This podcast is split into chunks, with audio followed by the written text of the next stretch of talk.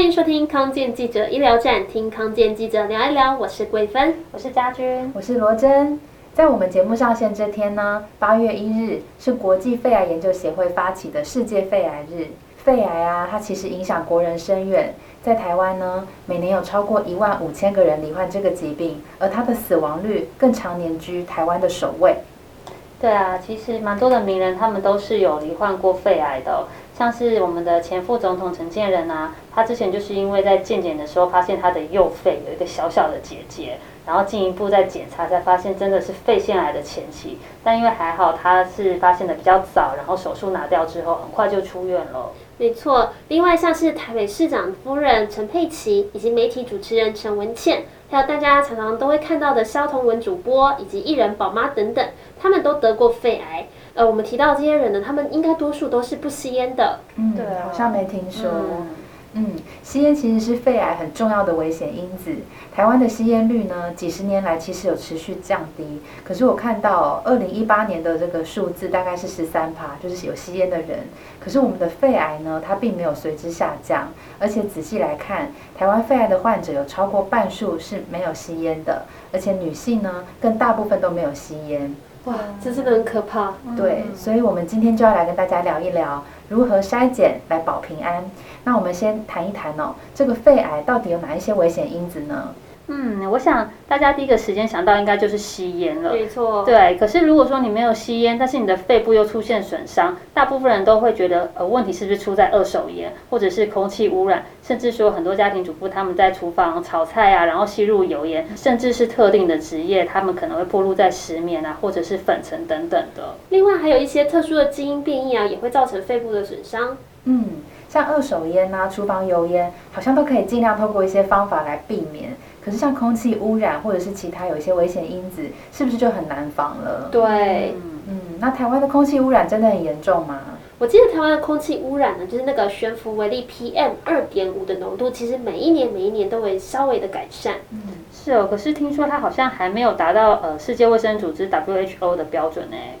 对，没错，那个环保署跟卫福部啊，其实前几年有委托国卫院做一项大型的研究。那这个大型研究就有提到这一点哈，就是说台湾的空污还没有达到 WHO 的标准。而且这个报告更提到呢，中南部呢是特别需要控制的区域。国卫院还有计算啊，假如全台湾的 PM 二点五浓度呢可以达到 WHO 的标准，那么大概可以减少五百多个人罹患肺癌，也减少一千八百多个人中风，还能够减少很多疾病。那这样子估算起来啊，其实健保啊可以省下大概三十亿左右哦。嗯，真的差蛮多的耶。嗯，空屋的现况到底怎么样？然后要怎么改善？它确实是一个呃，我们可能需要大篇幅讨论的议题。嗯，但我们今天先问哦，空屋或者是生活中有很多的危险因子，像我们刚刚提到的，它不一定容易来做避免。那应该有很多人跟你我一样，我们好像不知道什么时候应该筛检，谁应该去筛检？对啊，我觉得应该很多人自己都不晓得自己可能已经出现什么一些状况了。就是像陈建仁啊、陈佩琪啊，他们都是公共卫生专家了，或者是小儿科的医生，可是他们一开始也不知道自己出现异状。没错，那康健之前有专访过陈佩琪医师，那陈医师他说，他当初健检只是觉得有些健检项目好像之前才做过。所以就勾了一个之前没有做过的检查，也就是低剂量电脑断层。后来就从这个检查里面发现他得到了第一期的肺腺癌。哦，所以他也是刚刚好，就是做了这个检查才找到。嗯嗯。那我们可不可以跟大家介绍一下什么是低剂量电脑断层呢？低剂量电脑断层呢，的确可以作为早期肺癌筛检的工具。不过这个工具有一个缺点吼，就是它很容易有伪阳性的问题。我想大家应该对这个伪阳性这个词不陌生了，因为伪阳性其实就是假阳性的意思，也就是说它好像拉警报，但最后你可能会发现这肺癌的比例会大幅减少。嗯，我记得大概每一百个做筛检的人，可能只有两个、三个他是最后确诊肺癌的，而且重点是那些去筛检的人，他其实很多也是自觉有危险因子的，可是最后却发现哦，他其实没有真的罹癌。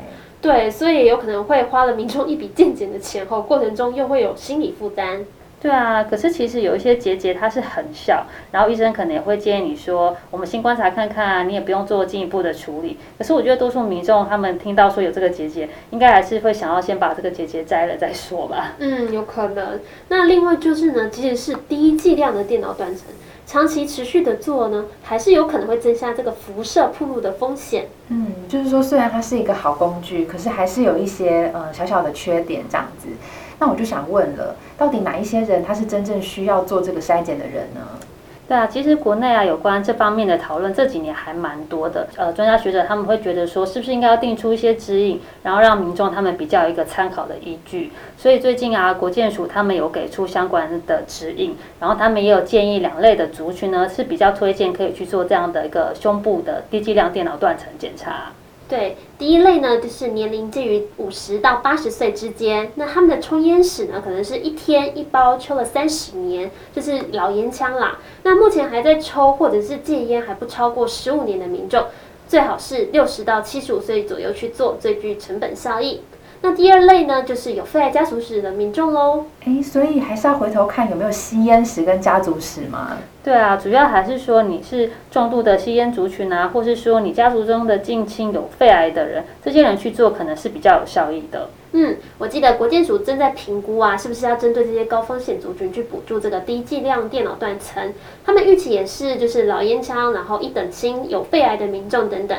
可能今年会有这项补助新政策。对啊，那另外呢，呃，有些医生他们会建议，如果你很确定自己有一些危险因子，像是你是长期吸二手烟啊，或者是你常常待在有污染的环境下工作，或者是你呃你会待在厨房，但你又很少用抽油烟机，这些人呢也可以考虑做这样的检查。嗯，这样听起来其实还是局限在就是重度吸烟的族群，然后跟近亲有这个肺癌的人。不过我曾经采访过一名医师，他是专门做这个肺癌手术的。他认为说，呃，台湾的肺癌发生风险其实真的蛮高的，然后我们又很难预防，很多人不抽烟嘛，像我们一开始讲的，嗯、所以他觉得说，是不是只要年过四十岁，就可以建议民众每隔几年就自费的做一次这个低剂量电脑断层，这样子估算下来，二十年可能花个呃几万块。可是，如果比起我们什么都不做，然后一确诊就发现是比较晚期的肺癌，这个自费健检花的钱相对来说是比较少的。但这就是回到我们刚刚所说的低剂量电脑断层，它是会有伪阳性的，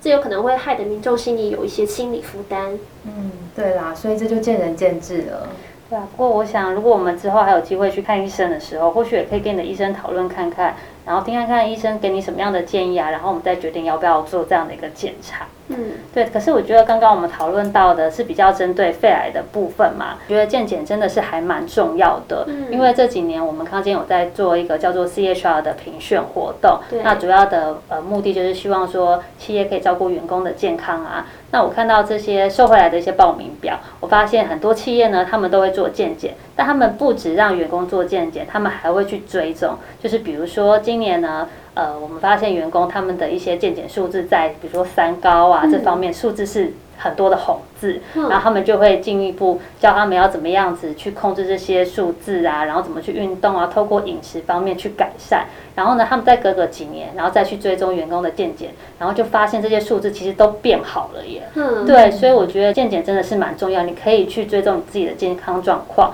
然后你身体力行去实践的一些改善方式，你就会发现，你的健康好像真的慢慢的找回来了。感谢家军的分享，那我们就知道，就是健康检查其实是非常重要的。那我们今天还是来快速帮大家整理今天的重点。第一呢，低剂量电脑断层，它能够侦测小于一公分的肺部结节，能够帮助我们揪出早期肺癌。那第二点呢，我们要还是要提醒大家，就是低剂量电脑断层呢，它还是会有一定比例的伪阳性跟假警报，所以呢，它有可能让你多花一笔钱，然后你还会白白担心。然后太常做呢，也可能会累积辐射的暴露哦。第三，政府跟医界建议呢，原则上重度吸烟者还有肺癌家族史的人可以做这项检查，它是比较有效益的。那另外也有一些医师建议说，如果你很确定自己有明显的危险因子，其实你也可以考虑跟你的医生讨论看看，是不是要做这个检查。